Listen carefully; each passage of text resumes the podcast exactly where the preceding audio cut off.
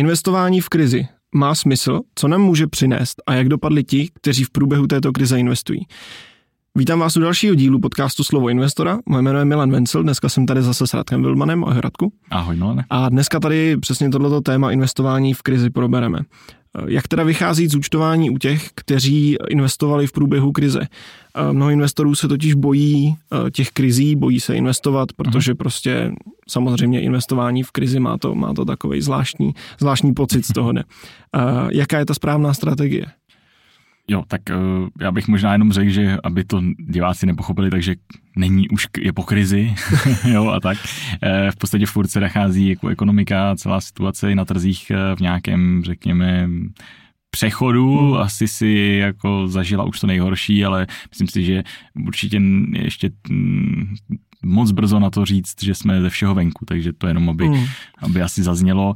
A každopádně eh, je to přirozená věc, že lidi mají jako strach eh, z toho investování eh, v krizích, respektive všichni máme krizi spojenou s tím, že se nedaří že vlastně je ekonomický pokles, pokles na těch investicích, protože to je vlastně to, proč jsou investice, že přece rizikové, protože prochází nějakými krizemi a tak dále. Nicméně Ono pravdou je, že pokud eh, jsem investor, který má správně nastaven, eh, nastaven vlastně finanční plán, respektive dle finančního plánu správně nastavenou strategii investiční a řídím se touto strategií, tak eh, naopak krize je něco, s čím ten plán a vlastně ta investiční strategie počítá, protože to je přirozená součást ekonomického cyklu. Hm. Bylo to tady, je to tady, bude to tady a uh, tím pádem není to něco, s čím, co by bylo jako náhle a z čeho bychom se měli bát. A naopak je to něco, co nám vlastně může pomoct eh, k dosažení těch cílů, řekněme, někdy i jednodušeji, eh, respektive může nám to prostě pomoci k, k lepšímu nebo k rychlejšímu nahromadění toho majetku. Nicméně obecně je to spíš něco, co eh, vítáme právě z toho důvodu, že nám to mm, jakoby ulehčuje tu návratnost té investice. Není to ani tak, že by jsme toho museli jako využívat a časovat ten trh, takhle to chci spíš podat, ale že i při, e, průběžnou cestou toho investování s tím, že počítám, že to je přirozená, e, přirozený cyklus toho trhu, tak vlastně e, je to něco, co nám jako zpříjemňuje tu investici, protože nám to zhodnocení pak vlastně jako zvyšuje uh-huh. toho dlouhodobého hlediska. Uh, může říkáš, uh-huh. Říkáš teda, že ne nutně, uh, nemusí to nutně využívat na časování toho trhu, mm-hmm ale dává to smysl, jakože samozřejmě není to, není to nutné, jako, mm-hmm. jak mhm. říkáš, součást toho plánu to být může, ale dává smysl se pokusit o to časování, když je mm-hmm. obecně známo, že ta krize mm-hmm. tady je, když se podíváš, je to jo. poměrně jasně vidět. Jo, super, jakože časovat trh obecně z dlouhodobého principu se ukazuje, že je statisticky nevýhodné. Mm-hmm. Taková šílená formulka, co to jednoduše znamená, no to znamená, že pr- velmi pravděpodobně, když budu časovat trh, tak z dlouhodobého hlediska na tom budu hůř, než kdyby ho nečasoval. Jo? E, co to znamená to časování trhu? Že si vybírám období, kdy zainvestuju a kdy neinvestuju. Uh, takže pokud bychom se bavili o téhle z té premise, že investuju jenom v krizích a neinvestuju, když krize nejsou, tak by to smysl nedávalo. Pokud se ale bavíme o tom, že máme nějaký finanční plán nebo máme nějakou strategii, ta strategie se u drtivé většiny investorů skládá z toho, že se vlastně do toho portfolia průběžně přilívají peníze, protože se bavíme o nějakém vlastně nějakém průběžném investování, nějaké metodě eh, průměrování ceny, o které se za chvilku taky budeme bavit, protože ta vlastně v té krizi právě má tu ten největší váhu nebo tu největší přidanou přidanou hodnotu, tak eh, a přijde krize, a já najednou zjistím, že mám volné jednorázové prostředky z nějakého důvodu, protože zrovna třeba mého odvětví se ta krize nedotkla, takže mám nějaké prostě přebytky uh, svou ekonomickou činností, nebo přišla nějaká nečekaná injekce formou dědictví nebo něčeho jiného, nebo zkrátka prostě mám uh, zrovna jako hm, nevím, přidáno v práci, nemám aktualizovaný rozpočet a tím pádem naakumuluju prostě velké přebytky tak eh, to právě smysl dává. A uh, chtěl jsem říct, dávat může, ale ono to nejenom, že může, ale ono to smysl dává prakticky vždycky. A ještě se pak si tam nechám hvězdičku nakonec. Mm-hmm. Ale uh, ano, v tu chvíli dává smysl to jako načasovat a vlastně využít toho, že, ta kri, že mám uh, pokles těch trhů. Protože když se nad tím zamyslíme, co to vlastně jako znamená, když je krize. My jsme tu krizi dneska, eh, byť se to za krizi jako označuje, tak eh, byla spíš taková technická, technického rázu. Co to znamená? Že v ekonomice jako takové jsme viděli nějaké problémy na bankovním sektoru, ale většiny z nás lidí se dotkla prakticky jenom ta vysoká inflace, uh-huh. nějaké zdražování, a, a, což je zase nějaká přirozená věc.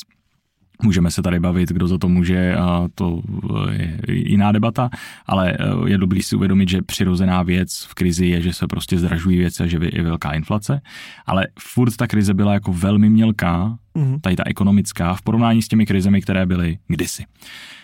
Co ale už tak mělké nebylo, tak byla krize na trzích, kterou zaznamenali hlavně investoři, kteří v průběhu minulého roku nějakým způsobem dostávali nebo koukali na, své, na, na vývoj svého portfolia. Ta tržní krize se projevuje jednoduše, poklesnou nám hodnoty aktiv, takže kdo měl zainvestováno v akcích, viděl pokles třeba 15-20%. Kdo měl zainvestováno v dluhopisech, viděl pokles 15-20%. Kdo měl zainvestováno v nemovitostech, teď nemyslím úplně jako v českých nebo řekněme v mhm. českých nemovitostních instrumentech, ale myslím třeba v, eh, v globálních nemovitostech, tak zjistil, že nemovitosti poklesly o 10%. Jo? A uh, to je vlastně ten efekt. No a teď vlastně, když se nad tím zamyslíme, já mám nějaký plán, mám nějakou dlouhodobou strategii a ta dlouhodobá strategie říká, že já chci dojít k nějakému konci, k nějakému cíli. Ten cíl může být třeba za 10 let barák, auto, nebo to může být cíl dlouhodobější, jako třeba ta renta, o které se tady většinou bavím, což je takový ten hlavní cíl. No a já když tenhle cíl mám někde v tady tom horizontu, tak vlastně já chci, aby v tom cíli, anebo respektive v tom roce, kdy ten cíl nastane, aby ty akcie, dluhopisy byly vlastně nejvýš, byly nejdražší, jo, měly největší cenovku aby vlastně nepropadly. Ale chci to až na tom konci. Když to teďka, naopak, když nakupuju vlastně ty instrumenty, no tak je chci nakoupit za co nejnižší cenu, aby ten rozdíl mezi tou nejvyšší cenou a tou, za kolik, za kolik já jsem to nakoupil, byl co největší, protože to dělá moje zhodnocení. Takže přesně v tu chvíli mi dává smysl využít té krize a vlastně udělat nějaký mimořádný nákup, nějaký přívklad toho portfolia, protože vlastně nakupuju se slevou. To je celé, co ta krize znamená. Pro investora, pozor, to je ta hvězdička, který má správně nastaveno to portfolio. Tady, uh-huh. tady ještě s, s, dovolím trochu monolog prodloužit, protože vysvětlím tu hvězdičku. Neplatí to pro investory, kteří e, nemají správně nastavenou strukturu majetku. Co to znamená? Nemají správně diverzifikováno to portfolio mezi různé typy e, těch aktiv a nebo nemají tuhle strukturu majetku správně nastaven vůči plánu. To znamená, když mám třeba za pět let nějaký cíl, tak nemůžu mít prostě 80% v akcích. Uh-huh. Protože pak se může stát, že i kdybych to takhle měl nastaveno a já do těch akcí zainvestuji, když jsou v poklesu, udělal jsem všechno správně, mám finanční plán, mám, mám nastavenou strategii, držím se ty z té strategie, no tak ale se může stát, že ta krize klidně pět let bude trvat. A nebo bude za pět let ten uh, akciový trh ještě v poklesu větším. Takže v tu mm. chvíli já vlastně zainvestuju dneska jednorázově milion, ale budu tam mít vlastně za těch pět let ještě míň. Jo? V tu chvíli je to špatně. V tu chvíli to takhle jako dělat nemůžu. Takže je tam trochu hvězdička, ale obecně se dá říct, že ten jednorázový přívklad, to časování trhu v tom smyslu, že mám ty jednorázové peníze a teď je tam chci pustit, dává v těch krizích smysl. Mm-hmm. Takže vlastně se zase vracíme k tomu, že člověk musí mít plán a toho plánu se nějak držet, protože hmm. z 99%, když se ten plán poruší, tak to prostě nepřinese nic, nic pozitivního. Přesně tak. Protože... Je potřeba, aby byl kvalitně udělaný a je potřeba se ho držet co, co nejvíc. Je to ten domácí úkol, opravdu to je něco, co je základka. Je to prostě malá násobilka hmm. v matematice. To je... Prostě, prostě je to, musí to být. Uh, zeptám se takhle, uh, z těch klientů mluvíš o tom, že vlastně ta krize, samozřejmě je to v nějakém přechodu, ta krize jakoby neskončila, hmm. ale uh, znamená to, že všichni ty, co začali investovat na začátku té krize, jsou teďka v plusu. Hmm. A myslíš tím jako klienti obecně? Nebo myslím klienti obecně, nebo, nebo, v, nebo investoři obecně myslíš? Myslím investoři obecně, jo. nebo po případě jakoby v v té krizi, když investovali. Když investovali v krizi, ale řekněme v nejbližší budoucnosti, jestli mají očekávat, že vlastně budou všichni v plusu, jo, v plusu jo, jestli to jo. je pravidlo. Uh, to je dobrá otázka, protože obecně uh, strašně záleží právě v jakém tom um, řekněme, té, um, tom časovém rámci ty, ty investice započal. Pokud jsi dlouhodobý investor a hmm. investoval z 10 let do, do, zpátky, tak tě to pravděpodobně jako si ani třeba nemusel všimnout, uh, že nějaká krize byla. Uh, protože prostě ty zisky máš z historie. Pokud začal si investovat na začátku té krize, znamená je v tom nejvyšším bodě, prostě jsi nakoupil všechno a od té doby posíláš nějakou pravidelnou investici, tak má efekt ta pravidelná investice v tom, že ti vlastně průměruje tu nákupní cenu. Mm. Zase co to znamená hezky česky? Když jsem nakoupil něco za 100 korun a teď to, má, teď to stojí 80 korun, ale v průběhu jo, v průběhu THT, to stálo 50 korun, 60 korun, 70 až těch 80, tak já mám nějaký průměr nákupní ceny, která není 100, hmm. ale je třeba 78 No dneska to je 80, takže vlastně já jsem jakoby třeba v tom plusu, jo. Mm. Nebo to tak být nemusí, ale jakože když někdo to takhle udělal, nějaký investor, tak uh, vlastně využil té krize nějak. Pokud ale ten investor nakoupil prostě na začátku hm, v tom nejvyšším bodě a do té doby jako nic nepřikupoval, tak vlastně jako na tom uh, žádné krize nevyužil, jo. A vlastně ten efekt té krize negativní na něm byl jako nejvíc podepsán. Nicméně obecně se to nedá říct, protože třeba u nás konkrétně drtivá většina našich klientů již vlastně plusuje, respektive um, inflaci nepřekonali, protože to ani jako ne, nemůžeme prostě chtít po uh, řekněme, normálně smýšlejícím investorovi, aby, uh, když normálně vede správně nastavené portfolio, aby překonával 15% inflaci. A, ale vlastně spíš vtipné je, že já když dneska se setkávám po roce na výročních schůzkách s klienty a ukazuji jim, kolik jim ty uh, investice vydělali, tak je vtipné, že ti třeba, co nesledují ty mm. trhy, tak uh, ani nemají pohnití, že nějaká tržní krize a že tady byly propady o 20%, jo? protože oni vlastně vidí, vydělalo to 5% a my se vlastně bavíme, jako proč to nevidělo třeba na ty inflaci nebo něco. Takže já si jim nejdřív snažím vysvětlit, proč to teda neviděl na tu inflaci, což jako znova pochopí, protože jsme se o tom bavili. No a pak jim vlastně záměrně ukazuji ten vývoj těch trhů, že vlastně jako si mají uvědomit, že celý, jestli o tom vůbec vědí, jo, že celý rok 2022 v podstatě ty trhy byly jako v poklesu. Takže eh, tak, ale platí to pozor u klientů, dneska u mých teda aspoň, eh, nebo u našich to platí pouze u těch, který, kteří měli větší expozici a k, a k tím akciovým směrem. To mhm. znamená, měli, mm, řekněme, dynamičtější portfolia, neměli úplně ty nejkonzervativnější portfolia, protože v podstatě akciové trhy, téměř všechny, tak eh, jsou na svých historických maximech nebo velmi blízko těm historickým maximum a ty tu krizi tím pádem tržní, jakoby už nechci říct, zažehnali, protože tak, tak nejde říct, ale spíš odmazali už ty mhm, ztráty. Mm-hmm.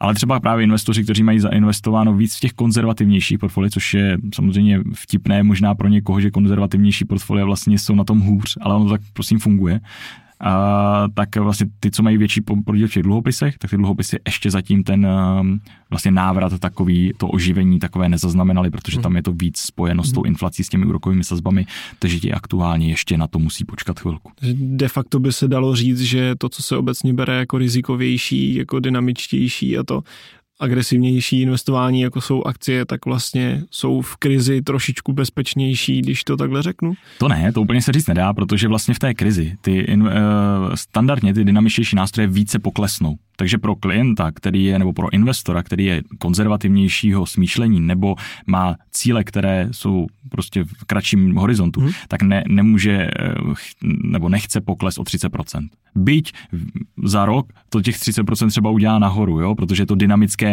to znamená dynamicky to klesá i dynamicky to roste. Ale vlastně uh, u těch, uh, ono dnes letos to, nebo letos, loni to byla taková trochu anomálie, protože vlastně hlavní propad zaznamenali právě ty dluhopisy. Mm-hmm. To znamená ta konzervativnější složka v tom portfoliu paradoxně a tím pádem eh, je to taková trošku výjimka mm-hmm. jo, v, těch, eh, v těch eh, tržních krizích. Ale i tak to vlastně neznamená nic špatného pro ty, pro ty investory, protože ty investoři tam nikdy neviděli pokles 25%, oni tam viděli na těch portfoliích třeba 12%.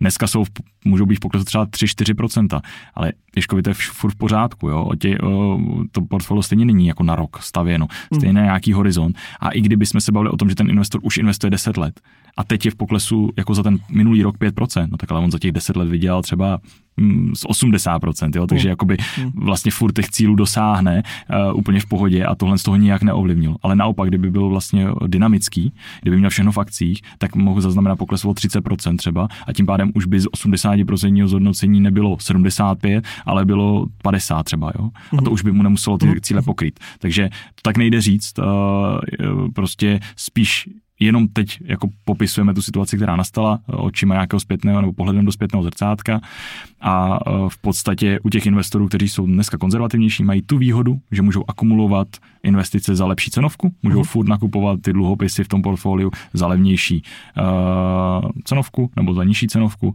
a uh, díky tomu uh, za až vlastně se ten trh probudí i z pohledu těch úrokových sazeb nebo ta inflace trošku odejde, tak na to můžou profitovat mm-hmm. o to víc. Já jsem to myslel souladu s tou poslední krizí, hmm. když to vezmu dlouhodobě samozřejmě, ne, hmm. že teďka, že když ty uh, hmm. akcie budou níž, hmm. tak samozřejmě, že to portfolio je na rok, tak je, tak je to... Jako ta myšlenka A... je zajímavá, protože hmm. v podstatě samozřejmě z dlouhodobého pohledu, pokud se bavíme o nástrojích velmi široce diverzifikovaných a tržních, uh, na tržně obchodovaných, nějaký prostě ETF, akciových třeba instrumentech, fondech, tak uh, prostě ano, ukazuje se, že je to vlastně nejkonzervativnější nástroj v pohledu zase zpětným zrcátkem dvě století zpátky, mm-hmm. nebo dvě století asi ne, třeba 150 let zpátky, 100 let zpátky, tak se ukazuje, že vlastně eh, jako to um, nejefektivněji chránilo proti té inflaci. Mm-hmm. Ono je to i logické, protože to jsou prostě firmy a ve chvíli, kdy eh, celý svět ekonomicky roste, no tak já na to musím nějak participovat. A inflace je prosím jakoby hnací motor toho ekonomického růstu. Aby celý ekonomický systém fungoval, tak ekonomika, to znamená ty firmy a tím pádem i ty státy, které vybírají daně a tak dále, musí růst rychleji než ta inflace. Jinak by nebyl ekonomický mm. růst. Jo? Takže mm. uh, jakoby ono principiálně to vlastně dává smysl, ale říkám, tam se musíme bavit o tom, že každý investor je v jiné fázi životní, má jiné cíle a tím pádem nejde obecně říct, že jakoby dynamičtější portfolio mm. je vlastně jako konzervativnější. Jasně, jasně. Byť třeba z historického pohledu by se to tak mohlo jevit, protože vlastně dluhopisy tu inflaci jako tak tak předkulhávají dlouhodobou, jo? Mm. Na, přitom akcie ji překonávají v oparník. Takže. Jsem vlastně chtěl jenom doplnit tu, tu premisu toho, co říkáš eh, s tím růstem, že vlastně zároveň celý ten systém, ve kterém my fungujeme, kapitalismus je postavený z naprosté většiny na růstu, takže vlastně to všechno, všechno na sebe poměrně navazuje. Ale ještě bych se zeptal na jednu věc. Mluvil jsi o tom, že teda pokud, um, pokud investuju přes tu krizi, tak primárně třeba do těch akcí, které teďka byly nejníž, když, když to řeknu uh, v tý, když to řeknu čistě na tuhle tu krizi, mm-hmm. tak uh, platí teda za, v zásadě to, že pokud já, uh, pokud je nějaká krize, tak bych měl nakupovat víc. Je to, je to mm-hmm. pravidlo, nebo tam jsou nějaký rizika? o kterých je dobrý vědět. Pokud máš správně nastaveno, o, nastavenou tu, o, tu strukturu toho majetku, odpovídá těm tvým cílům a máš tu možnost zvýšit pravidelnou investici nebo nějaký jednorázový vklad v té krizi dát, pak ano, je to pro tebe ten správný krok udělat. Hmm. Jo, je to vlastně, je to stejné, jako kdybys nebo takhle, lidi si dokáží představit, eh, nebo ještě jinak, eh, kdy nakoupíš velký nákup eh, v Lidlu, když třeba, nebo jinak, kdy si koupíš, dobře, ještě úplně jinak, zkusím příklad konkrétní.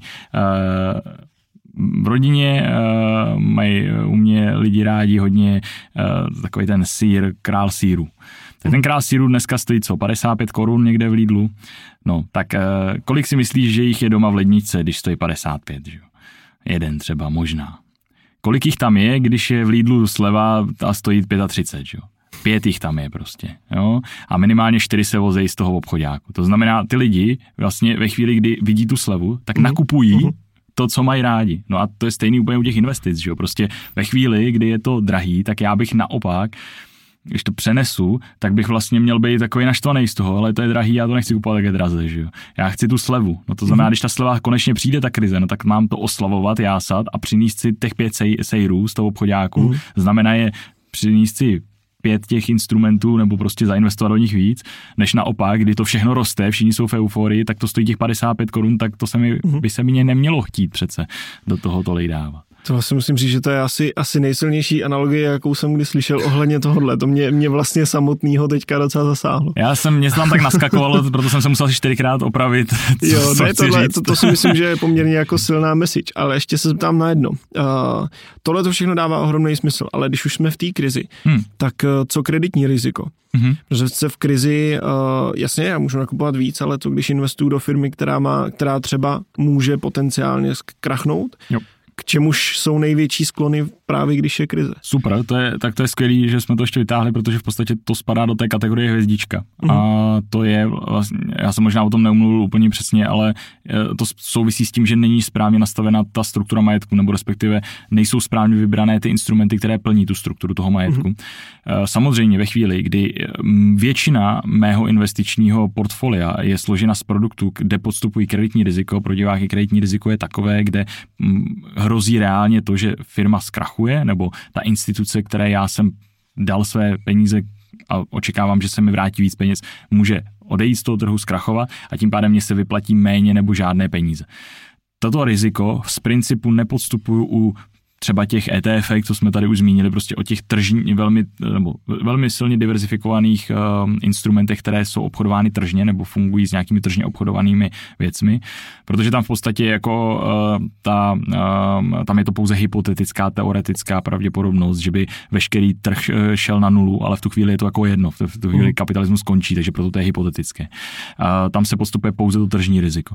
To znamená to kolísání té ceny a ta volatilita, ale uh, když bych zainvestoval do konkrétního dluhopisu nebo do nějaké individuální zprávy majetku nebo do něčeho takového, tak tam už to kreditní riziko podstupují. A tam samozřejmě to přesně, jak jsi sám správně řekl, tam to úplně neplatí tahle analogie, protože já ve chvíli, kdy bych dneska to tak bral a řekl bych, jo, všechno je, do, dluhopisy jsou strašně levný, uh, nebo strašně levný, prostě jsou levnější, je to všechno dole super, takže všem obchodníkům, který mě volají, že mi prodají dluhopis, tak všem tam pošlu prostě půl míče.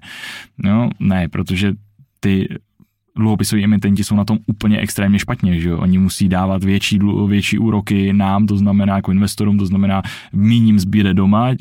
tím pádem mají horší to finan, tu finanční situaci, prodražuje se jim všechno, protože právě ceny rostou, inflace dopadá i na ně a tak dále. A tam to samozřejmě nefunguje, jo? Takže díky, že jsi to zmínil, v podstatě se bavíme opravdu o těch typech široce diverzifikovaných eh, instrumentů typu ETF, mm, fondy mm. a tak dále. Vlastně ohledně toho si myslím, že se zaspětně vracíme k tomu, o čem jsme se tady už minimálně v jedné epizodě bavili, že to není o tom dívat se na to jakoby minulý zhodnocení a tak podobně, ale chce to prostě u těchto těch instrumentů přemýšlet o tom, kdo ho vlastně vydává, mm, jaká je konkrétní analýza té, ano, ano. té společnosti. Uh, máš ještě něco, co ti spadá do kategorie hvězdička, co jsi zapomněl Já doufám, že ne. A mohlo, mo, mohlo, mohlo se to stát, ale myslím si, že ne. Super, tak v tom případě ti děkuju za další příjemný pokec o poměrně pro mě zajímavém tématu. A děkujem všem, kteří jste tohle dokoukali nebo doposlouchali až do konce. Pokud by vás zajímalo víc, tak se určitě podívejte i na další podcasty. Uh, už jich máme poměrně slušnou řádku, si myslím. A jinak určitě můžete kouknout přímo na www.vision.cz, kde se dozvíte spoustu dalších informací, mimo jiné také třeba blog. A to by taky Radku děkuju a měj se krásně. Taky děkuji, mějte se. Tak jo, nashledanou.